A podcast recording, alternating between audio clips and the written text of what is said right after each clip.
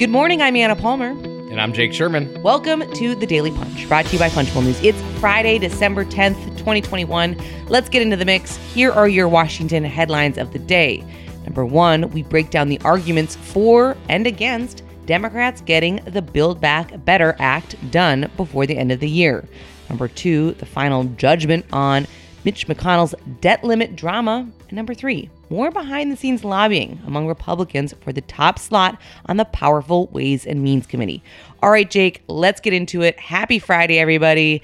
We had a brown bag lunch with our premium members yesterday uh, afternoon. If you're not a premium member, please become one because these are really fun. But basically, we went back and forth on the Build Back Better Act. Was it going to happen? Why wasn't it going to happen? And this morning's newsletter, we lay out in quite you know detail uh, the arguments for or against. Why don't you take the arguments for Chuck Schumer getting the Build Back Better Act done before the end of the year to start? Well, this is hard for me, Anna, because I don't think they're going to get done this year. But I'll, I will make. No, put on a, put on your optimism hat there for yeah, one I second. I don't. I guess I don't really have. Um, I, I don't feel strongly either way, to be honest with you, because I, I understand both sides of the coin here. Um, okay, so why they will get it done? We have three reasons. The child tax credit. We wrote about this um, a couple days ago before. Uh, we wrote about it a couple days ago. Um, we also had Representative DelBene, who's one of the big chiefs uh, as sponsors of this for uh, an event this week, who was really making the case that like if this expires, it could be really catastrophic for American poverty, for all of the people who need to have some amount of certainty that they're going to be able to get these tax credits. Yeah, I mean, this was a big expanding the child tax credit as in the American Rescue Plan at the beginning of this administration was one of the major um, one of the major pieces of um, one of the major policies in the American Rescue Plan. Um, uh, they expand they expanded eligi- eligibility to include kids up to 17 year olds. I believe that was up from 16. Um, they made the tax credit fully refundable and increased the amount of money families can get. It expires at the end of the year, so uh, Pelosi, Nancy Pelosi, has made clear, and and and um, I interviewed her about this this week.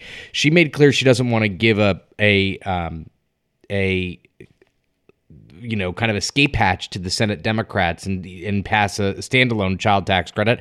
That could change, of course, right? I mean, we'll see what happens, but um, but how could they let this thing expire? That's number one. Number two, politics. Like time is not kind to these proposals. Um, the more it lays out there, the more Democrats go back and forth, the more um, uh, uh, the rifts burst into the open. Like it's just a bad thing to have a bill sitting. I'm not saying bills shouldn't be vetted. I mean, every bill should be vetted, but the more it sits out there, the more back and forth there is. And number three, I mean, we all remember 29, 2009 and 2010 when it took them forever to get the um, to get the ACA through, and um, that's that wasn't good. Like um, I think, and we put it this way in the newsletter: like economic anxiety was sweeping throughout the country in 2009, 2010. That was the tail end, or was the it was the it was the middle of the of the um, Great Recession. It was um, at the end of kind of the Wall Street, the troubles on Wall Street and the financial system,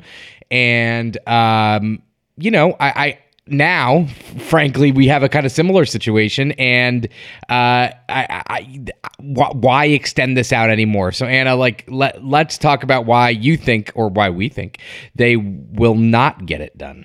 Yeah, I mean, I think those lay out pretty clearly the the opportunity cost to wait longer for Democrats. Why you see Chuck Schumer really pushing so aggressively hard to try to get something done uh, before Christmas. You know, I when I look at this, I also think it's just so important to remember there is that week after Christmas. As much as Congress doesn't want to be in, though, that's a long time. You know, so just thinking about the the timeline here and kind of getting all of the pieces in place from all of the different, you know, titles being public to getting the parliamentarian. I do think there is time here, right? Um, but uh, you know, I think smart money, I think often I have said on this podcast many times, I've said it publicly, you know, I think it's it's going to be a massive lift. So the reasons why they won't get done. One person, number 1, Joe Manchin the 3rd or as we say, Joseph Manchin the third in the Punchbowl News AM newsletter this morning. We're, we're, we're very yes, formal. very formal, very serious. Uh, but seriously, he is the senior senator from West Virginia. He has been very public about why he doesn't think we need this needs to be rushed. He has a lot of opposition in terms of the spending of some of these big programs. This big inflation report's going to come out today, something that he's been very concerned about. Turning Joe Manchin to be a yes on this bill is no small feat. Number 2, they're just not ready. I mean, as I just kind of laid out, there's a lot of things that need to come into place in terms of what is the parliamentarian actually going to do on key provisions like immigration? Where are Democrats going to come down in some of these negotiations over uh, SALT? over Medicare, uh, you know, programs, all kinds of things that they still have to do. And you know, when when in when in doubt, you take the third point that we make in the newsletter, which is Congress sucks. Like when it when, when, when you have an opportunity to do something or not, more than often, Congress fails to act. Yeah, exactly. Um, and f- I think, listen, there are, we are at December 10th. Uh, and December 10th is at almost at the end of the month. Uh, let's just uh, really quickly before we move on to the next item, Anna. Number like next week is going to be filled with the debt ceiling. Congress actually has to raise the debt ceiling. That won't take terribly long, I don't think and uh, and then Schumer has to move to the NDAA, National Defense Authorization Act, which has um, four days, uh, least, I think. Yeah, it'll take a couple days, and it's it's a must pass before the end of the year. So then we're in Christmas week. So you know that's kind of the situation, and I think I think we have to. We're going to be reporting a ton on it. So uh, more on this later. All right, let's go to the number two story of the morning: the final judgment on Mitch McConnell in the debt limit drama. We have been reporting on all the twists and turns. I think one of the things that has been just pretty amazing to me, though, is for something that could have been extremely dramatic um, that could have been, you know, putting this country's fiscal certainty uh, truly at risk. It's been a pretty uh, not undram- you know, not very dramatic situation, Jake. Honestly, I mean, he was able to get it done. He blinked, though. I mean, no doubt when you look at the final judgment on this, McConnell blinked when it came to the debt limit, right? Yeah, uh, we talked a little bit about this yesterday. He took a hostage he wasn't willing to shoot, um, which was the um, the debt limit, and Schumer stared him down and got him to win. I mean, I guess the only good thing here, and I hope Brez didn't take this out, but I mean, listen, uh, um, I, he got 14 people to vote for this thing, and I think Brez did take it out, so I'm going to put it back in the newsletter. But he got 14 people to vote for this, Republicans, and um, that's. Imp- that's impressive. Uh, he got 14 people to vote for this convoluted thing that um, uh, uh, lift that allows Democrats to lift the debt ceiling. That's a pretty. It just shows how, how he has his leadership at his at his disposal. Um, all that said, I mean, the the um, the McConnell people want you to think that this is just like it's a it's a great win for McConnell. It allows him to focus on Democrats, but it's not. I mean, he said he was going to do something. He didn't get it done. Um, not that it matters in the long run. I mean, Mitch McConnell's a pretty has a pretty solid grip on the Republican leadership, so to speak, of the uh, of the of the Republican conference, but still not great. In not not a great not a great chapter for Mitch McConnell. Um, said he wanted to force Democrats to do this, and Democrats no matter what you say, Republicans have their fingerprints on this, according to tons of Senate Republicans. All right, let's go to the number three story of the morning. We are following this Ways and Means race uh, in the House very closely. I think to me, it's just so instructive to think about how members try to, you know, cajole, woo, get the votes when they want to get on powerful committees. It's also just really going to be interesting to watch this and other committees, particularly in the House, as Republicans feel more confident that they're going to take over uh, the majority, win in 2022. So we reported yesterday on candidates vying for this slot because Devin Nunes is resigning.